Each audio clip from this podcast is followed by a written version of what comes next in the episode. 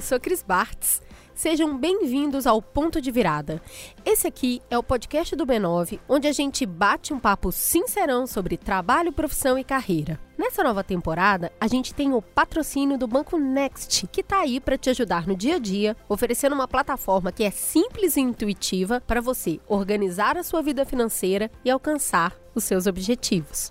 Nessa temporada, não tinha como ser diferente. A nossa conversa é sobre a virada que quase todo mundo teve que fazer com a pandemia do coronavírus. Vamos fazer aqui um exercício. Se há dois anos alguém viesse do futuro e te dissesse que em 2020 um vírus maluco ia nos colocar dentro de casa durante meses a fio, você ia conseguir acreditar? Até parece, né? Bom, tem sido um período duro para a gente nunca esquecer. Do dia para a noite, tivemos que nos adaptar a uma nova realidade, não sem custos, não sem dores, não sem muitas dificuldades. Agora, aos poucos, o mundo como a gente conhecia está voltando a sair da toca. Tem comércio reabrindo, empresas retomando, escola buscando meios para receber os estudantes com segurança. Mas e todas as mudanças que tivemos que fazer, ainda por cima, a toque de caixa? Como nos adaptamos à nova forma de desempenhar nossas antigas funções? Como nos viramos para reinventar nossas profissões? Como a gente está desenhando o novo normal quando o assunto é educação, esporte e entretenimento? E, principalmente, como é que ficam as nossas relações humanas e a nossa conexão com o nosso íntimo? Vem comigo que a gente vai conversar sobre isso e muito mais. Nesse segundo episódio, a gente volta a falar de home office. Afinal, a possibilidade de fazer o home office alguns dias da semana é desejo de muita gente, mas a verdade é que essa alternativa se tornou, em muitos casos, uma regra. Uma regra criada às pressas, sem muito planejamento e que pegou muita gente de surpresa. E aí, como que dá para criar uma rotina produtiva, mas sem ser estafante? Será que dá para organizar a casa para ela continuar sendo lar docilar, mas também um escritório? Como é que fica a relação e a comunicação com a família, que agora está ali, o tempo todo por perto? E com os colegas, e com os subordinados, e com os chefes, que está todo mundo longe agora. Você sabe que até com o cachorro, porque às vezes ele late e você está em reunião. Pois é, se no primeiro episódio a gente focou uma conversa em que tinha que jogar sem os companheiros ao lado, hoje a gente vai falar do técnico. Como é que a gente mantém o time jogando em sintonia quando você não está lá na beirada do campo para orientar todo mundo? Para entender um pouquinho as dificuldades desse momento, a gente vai bater um papo com quem está na linha de frente desse debate. Victor, seja muito bem-vindo ao Ponto de Virada. Conta para a galera o que, que você faz. Obrigado, Cris. Bom, eu sou o Vitor Queiroz, sou nascido em Salvador, moro em São Paulo já há alguns anos, tenho 39 anos, e hoje atuo como uh, diretor de Relações Humanas e de Operações do Next, que é um banco digital criado 100% dentro do Bradesco, que está completando seu terceiro ano de vida agora em 2020. E um dos desafios que a gente teve, assim como várias outras organizações, foi, bom, surgiu a pandemia, a prioridade é a saúde de todos, inclusive dos times, então como é que rapidamente a gente poderia ter todo mundo continuando a trabalhar, só que numa outra configuração de, de relação de trabalho, num outro ambiente, com uma outra dinâmica de interação entre as pessoas. Então, assim, a gente teve no final do mês de março, cerca de uma ou duas semanas, a gente teve ali para discutir dentro do Next, num comitê de crise, como que a gente ia se reorganizar. Como é que a gente ia primeiro garantir a continuidade do negócio, do como é que a gente podia evoluir com as atividades sem nenhum tipo de ruptura, Antes disso, inclusive, como é que a gente ia gerenciar a questão do medo e da questão do cenário de grupos de risco? Então, a gente já foi, ainda enquanto estava no escritório, gradativamente pedindo para as pessoas irem para casa, iniciando o grupo de risco, estagiários, aprendizes. E aí, depois de uma semana, a gente colocou 100% do time em home office, independente se o time tinha já os equipamentos, os acessos ou não. A gente já estava naquele momento ali com mais de 80% da equipe é, já habilitada com as ferramentas e com todos os meios para se conectar e fazer o trabalho de, é, remotamente. Né? A gente está falando de um grupo aí de quantas pessoas, mais ou menos? O Next hoje ele tem uma configuração de 415 pessoas.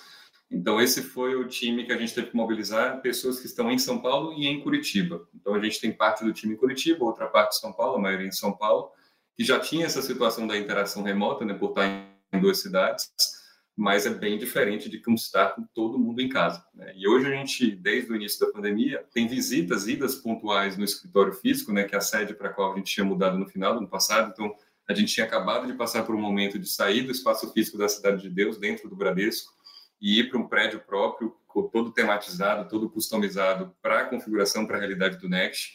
Então, cerca de três meses depois ali, a gente surgiu o cenário da pandemia, né? Victor, você sabe que aconteceu uma coisa parecida aqui com a gente? A gente pegou uma sala, uma sala nova, maior, a gente reformou a sala toda, ela tava com um cheirinho de tinta, usamos duas semanas e chegou a pandemia. E aí, Dentro desse contexto, que eu tenho para te perguntar é isso. A galera ainda estava curtindo o espaço físico, estava entendendo como é que funciona. Como é que vocês trabalharam essa frustração de não conseguir nem aproveitar o lugar novo pra, e vai todo mundo para casa? Teve gente que falou sobre isso, falou, putz, que sacanagem. Como é que as pessoas reagiram nesse primeiro momento, já que tinha uma grande novidade para curtir e acabou a brincadeira. É, na prática, Cris, assim, a, a gente teve, na verdade, uma realidade até mais complexa e diferente do que essa, né? Porque mesmo depois que a gente se mudou para o prédio novo, lá no final de novembro, a gente vinha já num ritmo de contratações, então boa parte do time do Next é bem recente, e a gente chegou ao caso de ter gente que até hoje nunca chegou aí para a sede, porque ah, já começou sim. a trabalhar no contexto remoto. Entendi. Né?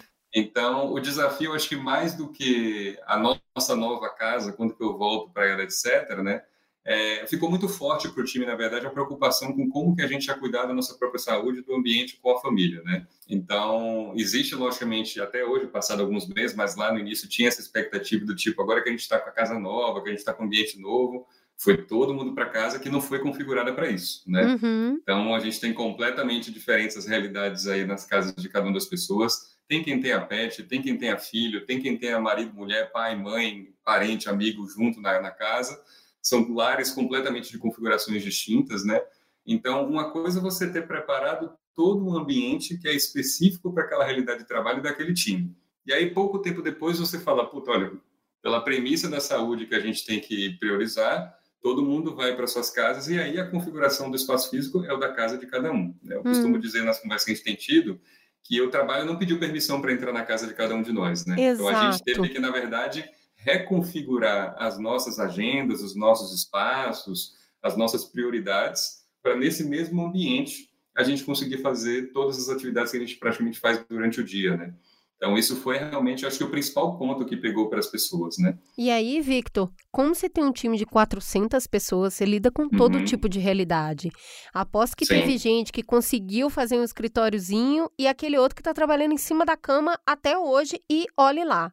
Então, tem equipamentos diferentes, qualidade de internet diferente, como que vocês lidaram com as pessoas que têm menos condição de preparar a estrutura física para continuar trabalhando? A gente garantiu que todo mundo tivesse os equipamentos necessários, né? Então todos, seja o notebook ou seja o próprio desktop que já tinha no escritório, eles foram mobilizados integralmente, então todo o aparato que as pessoas precisavam para fazer o trabalho, elas tiveram a, a possibilidade, né? Então hoje a gente não tem nenhuma situação da pessoa ter algum problema de de rede, de conexão ou esse tipo de coisa, porque o ferramental ele já garante essa, essa continuidade. Agora, logicamente, a particularidade de cada ambiente, seja o espaço, seja o conjunto de pessoas, ele define muito como é que afeta ali o, o contexto emocional, como é que afeta a dinâmica de trabalho de cada um. Né? Eu, particularmente, no meu caso, por exemplo, eu, quando comecei a fazer home office, eu comecei trabalhando na mesa de jantar aqui do apartamento. Hum. Não tinha um espaço, não tinha cadeira, mesa, escrivaninha, nada. Simplesmente eu trouxe o notebook. Você também pensou que ia ser só um mês? Você falou, não, vou ficar aqui na sala porque vai ser um mês. Na verdade, eu pensei que era um mês, que era dois, que era três e fui levando. Né? Então, você fica naquela expectativa do tipo, será que eu preciso realmente mobilizar recurso para isso? Será que necessariamente eu preciso montar um espaço para isso? Eu comecei trabalhando aqui na, na, mesa mesmo, né? Depois eu saí da mesa da, de jantar, fui para a varanda. Aí não gostei porque começou a ficar muito calor, porque batia muito sol. Aí eu resolvi, de fato, começar a pensar em como montar. E hoje eu estou aqui num quarto, porque a gente tem dois quartos no apartamento. É, e aí eu acabei investindo né, na cadeira, porque comecei a perceber que a questão da ergonomia era um, era um fator muito importante de ter uma escrivaninha, de ter uma estante, algumas coisas que a gente pudesse ter aqui para ter a mínima condição de trabalho, né? E, logicamente, cada, cada realidade de cada pessoa, de cada ambiente é diferente. Às vezes você não tem esse cantinho, mas você tem algum lugar que você consegue, como eu fiz com a, com a mesa de jantar, né? Você consegue montar ele para usar para trabalhar e assim que você terminar de trabalhar, você desmonta todo E aí não dá para bater aquela preguiça do tipo, ah, deixa tudo lá, porque amanhã, quando eu voltar, tá tudo, tudo no lugar. Sabe aquela história de mãe com filho que fala, arruma a cama depois de levantar? É mais ou menos a mesma coisa. Sabe aquela ideia de que não precisa arrumar a cama porque de noite vai bagunçar de novo? É, e aí ele vira e fala: Mas mãe, eu vou deitar. Para que, que eu tenho que arrumar a cama se depois eu vou deitar? Conta pro pessoal por que, que isso é importante. Isso é importante pelo seguinte, Cris, porque é o tipo de coisa que para a gente ter hábitos, a gente precisa criar alguns rituais, né? E na, na hora que a gente faz aquele movimento de, olha, eu vou desmontar a minha, a minha estação de trabalho, que é o que a gente sempre faz no escritório físico.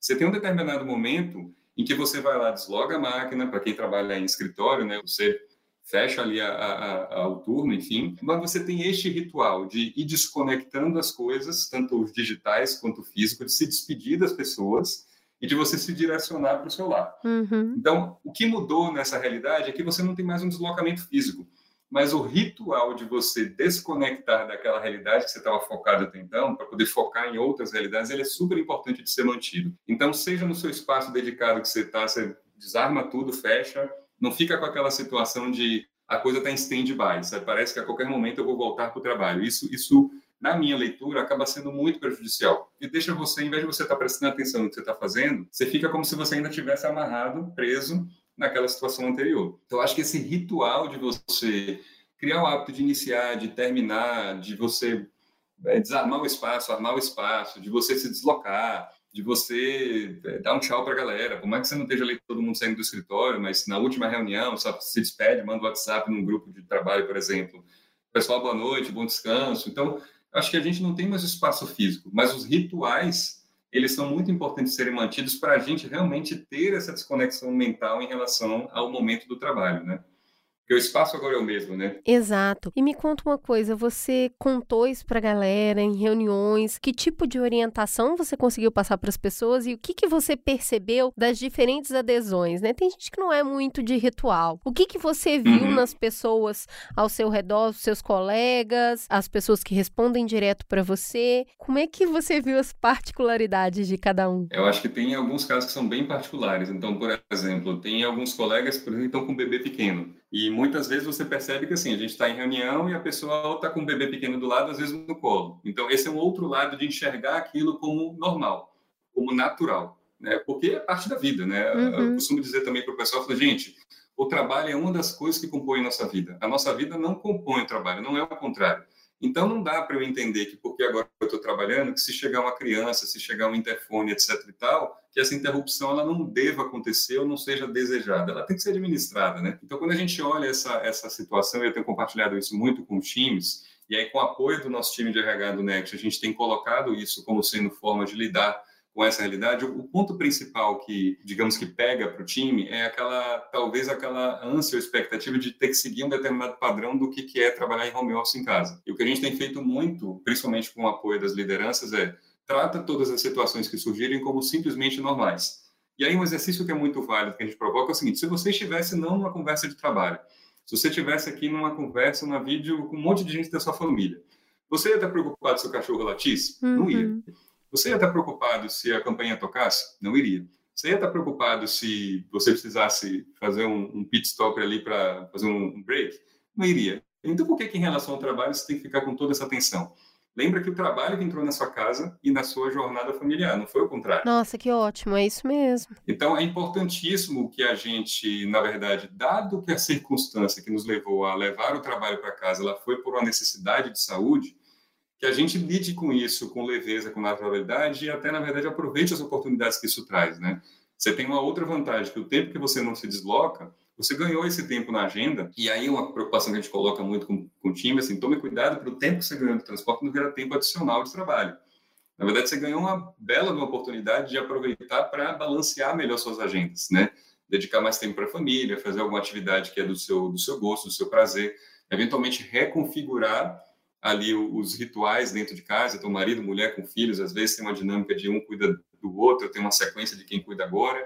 Para quem está na mesma casa, por exemplo, a gente percebe muito isso os times fazendo, né? Quem tem crianças pequenas, então o marido né, tentam é, é, balancear, né? Os parceiros tentam balancear quem que agora está cuidando da criança e quem que está na reunião. Então isso acaba sendo uma administração dentro das próprias famílias. Então a gente recebe isso de maneira muito compreensiva então, uma, uma, preocupação que a gente tem é não coloque uma sequência de reuniões em que a pessoa não consiga nem ter um break para ela cuidar de alguma coisa que até então ela não precisava se preocupar.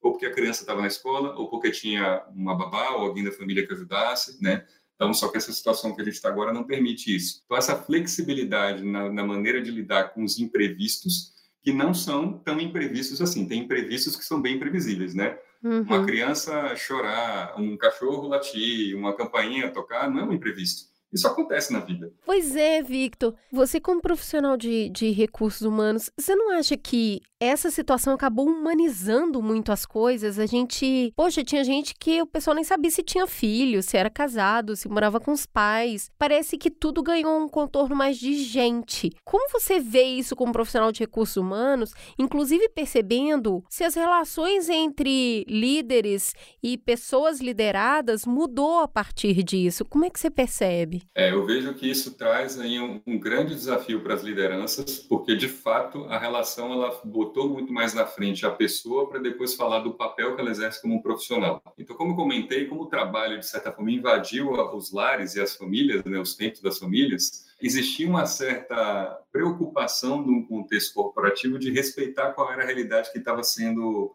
é, é, considerada naquele momento. Então, de fato, a gente começou a perceber isso. A gente começou a saber mais quem tem filho, quem não tem, qual o nome do filho. A gente começa a perceber uma outra coisa muito curiosa, Cris, e, e esse é bem rico, dos filhos participarem em alguns momentos, acompanhando à distância ali o pai ou a mãe fazendo reunião, e aí começa a perguntar sobre o trabalho, e às vezes a gente começa a receber alguns cases aqui de filhos querendo saber mais sobre que tipo de trabalho é aquele, e aí se interessando por aquela carreira. Então, começa a perguntar para os pais, porque está vendo os pais fazendo o trabalho. Sim. Né? Por mais que seja ali por meio do computador, mas está ali presente, está convivendo, e aí ouve alguma coisa, percebe alguma coisa, faz uma pergunta. Aquilo abre um espaço para uma interatividade maior entre pais e filhos, né? porque essa é outra realidade que é muito interessante também. Muitas vezes o trabalho ficava lá, e quando uhum. você vinha para interagir no ambiente familiar, você falava de outros assuntos. Mas como agora está tudo muito difuso, misturado, Acho que essa é outra vantagem que a gente tem percebido muito, né? Que o trabalho tem se tornado uma conversa que é parte do ambiente familiar naturalmente também, né? E é lógico tem que ter o respeito em relação à, questão da, da, carga horária. Mas o que a gente percebe de fato é que esse nível de humanização nas relações ele tem aumentado. As pessoas elas têm ficado muito mais atentas e muito mais relosas, principalmente os líderes, em relação às necessidades que as pessoas têm para lidar com as múltiplas agendas que elas têm no dia a dia, né? Então, de fato, a gente percebe esse nível de empatia maior e nas ações que a gente tem feito de RH, pelo menos uma vez por mês ou a cada 15 dias, a gente busca alguma atividade que a gente tenha como os familiares poderem ser convidados também. Ah, que legal. No dia das crianças, a gente fez atividade com as crianças, então fica muito mais prático, né? Porque você pensa lá, no ambiente do escritório, trazer todas as crianças uhum. dos, dos funcionários. Um tanto quanto complicado, pela logística, pela cuidado, etc. Mas estando em casa, é uma questão de interesse. Então, a gente consegue transformar aquele momento, que seria um momento só de trabalho, num momento também para conectar com a família. Então, a gente vai aproveitando que essa situação nova se configurou e como é que a gente deixa ela mais leve, como é que a gente deixa ela de fato mais humanizada e não com aquela sensação de que você tem que ficar acompanhando e controlando se a pessoa está cada minuto fazendo a tarefa que é esperada dela, né? Ai, quero até aproveitar isso que você falou, puxar esse gancho, quando a gente está liderando pessoas no presencial, tem um monte de coisa que não é falada, mas a gente percebe. Então, às vezes, o uhum. funcionário está abatido, às vezes a pessoa está com uma postura corporal, sabe, curvada. Tem tanta coisa que nos ajuda a dar informação sobre como as pessoas que trabalham conosco, como elas estão, muito além de entrega e de número e de performance e de entrega prática, né? Ou seja, a gente é composto de uma série de informações. A distância a gente perde muito disso. E na pandemia, a gente sabe que as pessoas reagiram de diversas formas. O que, que você conseguiu colocar para os líderes, para as pessoas que lideram outras pessoas, sobre como prestar atenção no colaborador, se esse colaborador está passando por um problema agudo relacionado à saúde física e mental nesse momento de pandemia. Porque a gente, né, como líder, a gente ficou tateando como acompanhar as pessoas, quais são esses desafios e como que a gente pode ultrapassar essa barreira da distância? Perfeito, Cris. Acho que tem um, um, primeiro ponto que a gente reforçou bastante, principalmente nos primeiros meses, era reforçar, principalmente com os líderes, mas com todo o time, todos os canais que a gente tinha de apoio do programa de bem-estar da própria organização Bradesco, já que o Next faz parte, né? Então, a gente estabeleceu esse, esse, essa frequência de, de interação para deixar muito claro os caminhos para as pessoas, tanto com seus líderes quanto por meio dos canais do programa de bem-estar, poderem trazer as situações à tona. Então, a gente viu muito dessas situações, as pessoas preocupadas com os familiares se poderiam estar ali tendo algum tipo de situação específica por conta da Covid, muita gente preocupada com pais, com avós, por conta de toda a questão do grupo de risco. Então, isso ficou muito forte no começo e a gente deu essa orientação muito clara para os líderes, né? E muitas vezes a gente sugeriu, e as lideranças seguiram muito nessa linha, se você tiver oportunidade, porque já que você vai estar no digital, evita de ficar sempre no WhatsApp ou no e-mail, né? às vezes liga para a pessoa, porque ouvir a voz faz uma grande diferença Sim. em tempo real, né? Então, oi, como é que você está? Tudo bem? Quer dizer, a gente percebeu, inclusive, isso na maneira da, da, das pessoas abordarem no contato inicial. Então, a gente percebeu que aquele bom dia, que era o bom dia mais protocolar, ele já está vindo por algo mais que, assim, está tudo bem contigo, espero que esteja todos bem e tal. Então, a gente já percebe, de fato, que tem essa, esse nível de atenção maior, né? E aí, logicamente, que desde lá de março para cá, a gente no Next tem colocado uma série de ações de RH, trabalhando com mindfulness né, também, né, para a gente ajudar as pessoas a, a, definir essa questão do estado de atenção que elas estão, porque para você alternar entre alguma coisa do trabalho e alguma coisa no, na, na tua família, no teu lar, está é, é tá acontecendo praticamente ao mesmo tempo. Né? Então, seja o que você estiver fazendo, esteja focado com atenção plena. Então, esse é um ponto que a gente tem, tem reforçado bastante com as lideranças e com os times, né? A gente tem colocado aí algumas atividades, algumas atividades práticas, né? A gente colocou algumas sessões de yoga também para as pessoas terem algumas outras realidades de atividade física para elas serem estimuladas. A gente tem feito uma série de pesquisas com o time também desde abril até agora outubro, em que em todas as pesquisas a gente pega um pouco de como é que está o emocional do pessoal, o que, que são as principais é, é, dificuldades, quais são as principais preocupações que estão naquele momento, e a gente também já buscando algumas algumas questões sobre como é que elas entendem que deveria ser a dinâmica de trabalho. Neste momento, por exemplo, a gente já acabou de retomar um, um resultado da última pesquisa, em que a gente foi levantar justamente nesta preocupação, olha, quando e se quando for o retorno ao escritório, porque eu prefiro pensar não que a gente está retornando ao escritório, mas que a gente está definindo uma ida segura ao escritório, porque hum. não necessariamente o retorno é para a situação que a gente estava, né?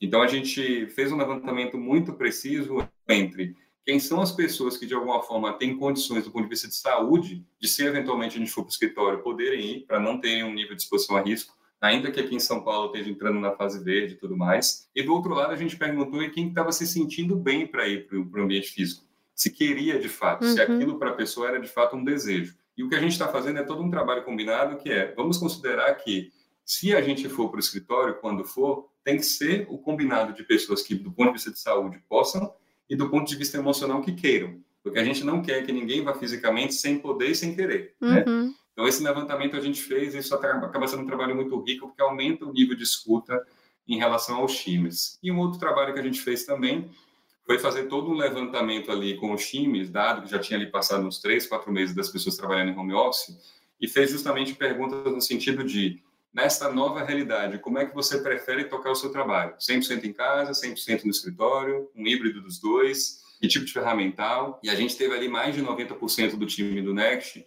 que optou por preferir por um trabalho híbrido. Ô Victor, você deu um monte de sugestão muito inspiradora, desde usar o telefone, que é uma coisa que a gente quase não faz mais, né? Que a gente usa o telefone uhum. sem fazer ligação. Até fazer pesquisa, até dividir as pessoas em grupos de realidade diferente, isso tudo é muito inspirador e eu tenho certeza que quem está ouvindo vai falar: isso aí ainda não fiz, vou fazer também. Agora eu quero saber pessoalmente, o Victor, uhum. líder de uma equipe, qual foi a sua maior dificuldade? Que situação você virou e falou assim: putz, Grima, isso aqui eu nem sei fazer.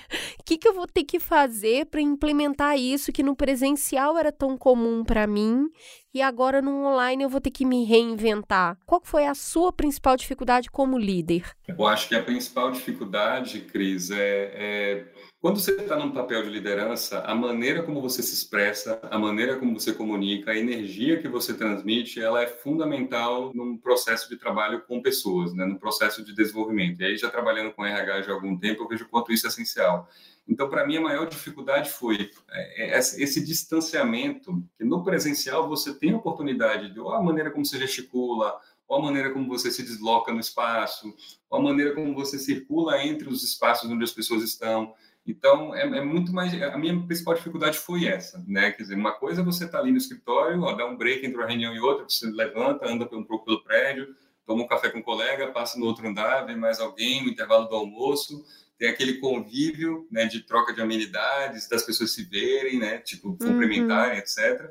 Porque por mais que você esteja online, você acaba você acaba encontrando as pessoas pelos compromissos marcados. Né? Até reclamar do cafezinho, sabe? Aquele reclamar é. do cafezinho. Ou, vamos fumar? Não, mas eu não fumo. Mas só me acompanha. Então, a gente perdeu essas não, vamos coisas. comprar um lanche em algum é. lugar, sei lá. É um pretexto para você sair, dar uma esparecida. Então, acho que a maior dificuldade foi essa.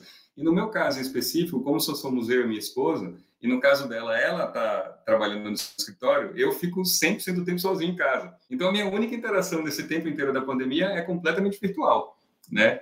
Então, por mais que eu possa ter a minha dinâmica de como é que eu gerencio meu espaço, como é que eu faço meus rituais, como é que eu, sei lá, organizo minha agenda para, de vez em quando, levanta da cadeira e caminho um pouco pela casa, né? Então, essa foi a parte que acho que mais pegou para mim, né? Do exercício de interagir, de caminhar e de ter aquele momento de, de quebra, digamos assim, na sequência de, de compromissos, né? Para poder estabelecer essa conexão mais próxima com as pessoas, né? Que é ali que a gente conhece o ser humano de fato. Não é na interação de uma reunião onde você tem um, uma pauta para cumprir, um é. papel para exercer, né? Mas é naqueles momentos de amenidades ali que ficam entre compromissos que você vai estabelecendo vínculo entre as pessoas, né? Então esse é um ponto que eu sinto mais falta. Eu vou te falar que eu sinto saudade até do perfume das pessoas. Porque tem uma coisa que acontece, é que quando a gente convive, a gente pode ficar em silêncio juntos, né? Eu posso ficar sentada aqui, você tá do meu lado e nós dois estamos trabalhando em silêncio, mas eu sei que você tá aqui. Tem, tem uma coisa de calor humano. Eu sinto uhum. falta do silêncio acompanhada. Porque o tempo que a gente está interagindo, a gente tem que estar tá falando. Afinal, tem uma webcam ligada, a gente tem tempo, estamos numa reunião, algo tem que ser resolvido e eu vou para o próximo. Então, uhum. eu sinto bastante falta do tempo que a gente tinha a, aqui no B9, a sala cheia de gente, mas ninguém estava falando. Tava rolando um uhum. silêncio, mas eu sabia que tava todo mundo ali. E isso realmente é insubstituível.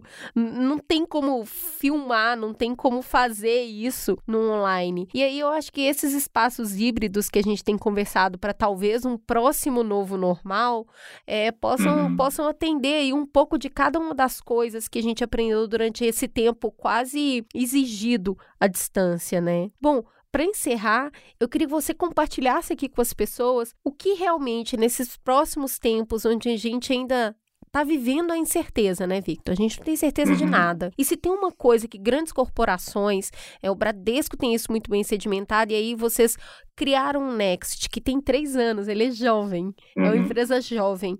Então eu queria que você falasse para as pessoas que são líderes em empresas jovens. Elas estão criando cultura. Eu venho de um lugar que as pessoas falavam assim: ah, mas é o olho do dono que engorda o gado. Tem que estar tá todo mundo junto para criar cultura. Se não tiver junto, não vai criar cultura. O que, que a gente faz agora que a gente está à distância? É possível criar cultura, fortalecer uma cultura, uma presença de marca com todo mundo separado? Eu entendo que sim, Cris. Lógico que numa situação de maior previsibilidade, né, quando a gente eventualmente ali já tiver vacina, já tiver uma situação mais, mais segura, né, é, eu vejo que a nova configuração vai ser, de fato, a gente tirar proveito do híbrido. Ou seja, quais são as situações em que estar em casa ela é vantajosa para a pessoa e para o trabalho, e qual a situação em que eventualmente estar no escritório também pode ser vantajosa para a pessoa e para o trabalho. E dar esta flexibilidade vai ser muito importante, principalmente em empresas mais novas, onde você tem muito pouca gente e que você tem uma variedade de realidades para lidar. Então, quanto mais flexível for as possibilidades que a empresa nascente ou pequena tiver, melhor até do ponto de vista de engajamento e atração de talentos. A gente já começa a perceber, por exemplo, que a possibilidade de trabalhar remoto expande completamente onde você pode contar com pessoas para trabalhar na tua empresa. Sim. Eu diria que é o modelo do Anywhere Office, né? A gente está indo numa linha de um remote first, quer dizer, a premissa é que eu começo do remoto e, na verdade, eu posso usar o escritório para situações específicas. E a outra premissa é do Anywhere Office, ou seja, não necessariamente eu preciso ter uma pessoa que resida na cidade onde a empresa está. Eu preciso estar conectado com ela. Agora, lógico, trazendo para o aspecto de cultura, os artefatos físicos, os momentos presenciais, eles são muito valiosos para criar esses laços e reforçar a propósito. Principalmente no nosso caso do Next, que a gente vai entrar agora em todo o exercício de planejamento, que o Next se tornou uma empresa, de fato, em setembro, quando ele desacoplou, de fato, do Bradesco. Né? Então, ele era um é. projeto, virou um departamento, e agora em setembro a gente se transformou numa empresa. E a gente teve que conduzir esse processo todo durante a pandemia. Então a gente fez todo um trabalho ali de, de branding, de explicar para as pessoas, de ir trazendo as etapas que a gente ia percorrer. Em setembro a gente juntou todo mundo virtualmente, criou todo um, um, um visual lá específico dessa, dessa iniciativa explicou com todo mundo, chamou para uma live com alguns executivos ali que estão apoiando a gente dentro do Bradesco. E a gente montou também um kit, Cris. A gente montou um kit na linha dos recebidos que todo mundo recebe hoje em casa pela internet, né? Que foi montado um a um, especificamente pelo time de Relações Humanas do Next e que foi para casa de cada uma das pessoas dos funcionários do Next. Um kit com, com máscara, com a, com a camisa do Next, com uma cartinha, com um crachá novo, porque até então a gente estava com um crachá Bradesco, então agora todo mundo tem um crachá Next Aí você pode perguntar, mas Vitor, por que um crachá se está todo mundo em casa e esse crachá não vai passar? Sim. Porque existe um simbolismo, Cris, em você ter algo que se identifique com aquele grupo que você faz parte. E o crachá para as pessoas tem um simbolismo muito grande. E nesse caso a gente colocou um crachá, que você escolhia qual ícone do Next você queria ter nele, você escolhia o apelido ou o nome que você queria colocar no seu crachá, e a gente depois fez uma pesquisa com o pessoal. Então, assim, o pessoal adorou. Aquele mimo chegando em casa, com meu nome, com meu uhum. apelido, com meu crachá, tudo feito para mim, ele trouxe esse calor porque foi físico, mas ninguém veio na minha casa entregar, mas eu sim. sei que alguém cuidou disso para mim, né? Então eu acho que a gente consegue, sim, mesmo à distância, criar alguns eventos, contextos, momentos ou kits de mimos como esse que eu comentei. E o que eu acho que a gente vai ter de grande desafio é que agora, quando a gente estiver usando o espaço físico, ele vai ser mais do que nunca um elemento definidor de cultura porque artefatos físicos, ambientes, eles também são contextos para direcionar os nossos comportamentos, aquilo que a gente acredita, com quem que a gente pactua, né, e, com, e compromete trabalhos, né. Então eu vejo que dentro da realidade que a gente está, a gente encontra as alternativas. Então tentar chegar mais perto das pessoas, seja fisicamente com kit ou na verdade com ligações ou com interações menos formais e protocolares, uhum. mas Muitas vezes você quer fazer um brainstorm, trocar uma ideia, então liga para a pessoa, a pessoa sabe que você está ligando para aquela finalidade. E, logicamente, quando a gente tiver a possibilidade de usar o espaço físico, aí é o caminho inverso do cuidado que a gente tem que tomar, né? Não adianta você voltar para o escritório e entrar numa sala de reunião em que está todo mundo lá, exceto um colega que está por videoconferência. Sim. Ele, ele, vai estar numa condição de desigualdade, digamos assim, é. assim. Né? A reunião ele tem servido muito bem, aliás, é uma das principais feedbacks que as pessoas têm tido de todo mundo chega no horário, começa no horário da reunião, termina no horário, essa é uma grande vantagem. É. Agora, na hora que eu estiver no escritório, não estou em reunião, vamos circular, vamos fazer trabalho em grupo, vamos fazer brainstorm, vamos fazer outras coisas que a interatividade ela faz a diferença, né? Não, e é muito legal isso, né? Eu continuo mantendo o que é reunião à distância e talvez eu use o espaço presencial para dinâmicas mais humanas, quando eu preciso das pessoas juntas trabalhando em outro tipo de dinâmica. Muito bom, gostei muito. E a gente, o ser humano, o ser humano é muito interessante, né, Cris? A gente a gente tem uma capacidade muito grande de se adaptar rapidamente né? Então, veja como a pandemia levou a gente para uma necessidade de adaptação rápida. A gente também é muito nostálgico em relação às coisas que, que a gente não gostaria de estar aberto mão. Exato. E aí, nesse movimento de, de, de, tese e antítese, né, a síntese dessas duas realidades que a gente viveu, né, a anterior e essa atual, é de que a gente, acho que a grande conclusão que a gente tira dessa história é como é que a gente aproveita o melhor dessas duas realidades que agora a gente aprendeu a viver. Sim. Né? Como é que a gente pode aproveitar a possibilidade de estar em casa e usando do remoto para situações específicas da nossa vida? E quais são aquelas coisas que, quando a gente estava no escritório, realmente faziam sentido a gente aproveitar e que é o que a gente deveria agora é, alavancar com o tempo que a gente investiu no escritório? Então, agora a gente tem a oportunidade de escolher o melhor dos dois, né? E aí a gente avança para um outro formato daqui para frente. Muito legal. Eu amei conversar com você, Victor. Acho que eu aprendi bastante. Para mim foi uma conversa muito rica, cheia de insights. E eu tenho certeza que para quem está ouvindo também teve o prazer de ficar nostálgico aí com algumas lembrancinhas de escritório da vida com todo mundo junto. Muito obrigada pelo seu tempo, obrigada por compartilhar um pouquinho com a gente os, as dores e delícias desse tempo maluco que a gente está vivendo. E eu espero em algum momento poder compartilhar o meu silêncio com você, que a gente se encontre presencialmente para trocar ideia. Obrigada, Victor. Com certeza, Cris. Muito obrigado pelo convite. Espero que tenha sido uma, um bate-papo muito rico aí, que tenha trazido muitas reflexões, insights para quem está ouvindo a gente. E com certeza esse silêncio que você comentou da companhia, da proximidade dos colegas é algo que é uma das coisas que a gente precisa retomar quando tudo estiver normalizado. Tá certo. Muito obrigada. Um beijo. Outro. Tchau, tchau. Crise tão grande, não dá para fazer competição com quem teve mais dificuldade. Cada qual no seu quadrado. Um novo jeito de ver e viver a vida teve que se estabelecer por todo canto. Gerir uma equipe é afinar processos para que o talento de cada um apareça na hora certa no lugar que tem que aparecer e juntar tudo isso para que a soma dos talentos seja o conjunto que vai realizar um ótimo trabalho. Mas na prática, a teoria é outra. Se lidar com pessoas, suas histórias, anseios e expectativas já é difícil com todo mundo junto, imagina com cada um no seu canto. Mas sem um maestro afinado, a orquestra faz tudo quanto é barulho e não toca Vivaldi. Não tem manual de instrução para fazer a gestão de equipe. A gente já sabe, pessoas não vêm com manual. E quando a exceção vai se tornando o dia a dia, o negócio para não deixar a peteca cair é realmente abrir o código, é arregaçar as mangas, é trocar muita ideia, ouvir e, principalmente, escutar. Amanhã, sem a gente se dar conta, tudo vai ser diferente de novo. E o melhor talento para acompanhar essa bagunça é entender a situação. Para a gente terminar, vamos falar de Pix? O novo jeito de realizar transferências e pagamentos de forma mais veloz e prática que a gente já viu chegou com tudo por aqui e vai sacudir como a gente usa o banco. É claro que uma opção moderna, veloz e descomplicada como essa precisa de um banco tão prático como ela. Se a gente está falando de praticidade, a gente vai falar de Next. O Next é o banco digital que faz as coisas acontecerem na hora que elas precisam acontecer. Com o Next, tudo fica facilitado na palma da mão, no seu celular. Basta acessar a tela inicial do aplicativo do banco para cadastrar sua chave Pix. O que já era Next, agora ficou mais Pix. Baixe o app do Next na sua loja de aplicativos e abra uma conta grátis.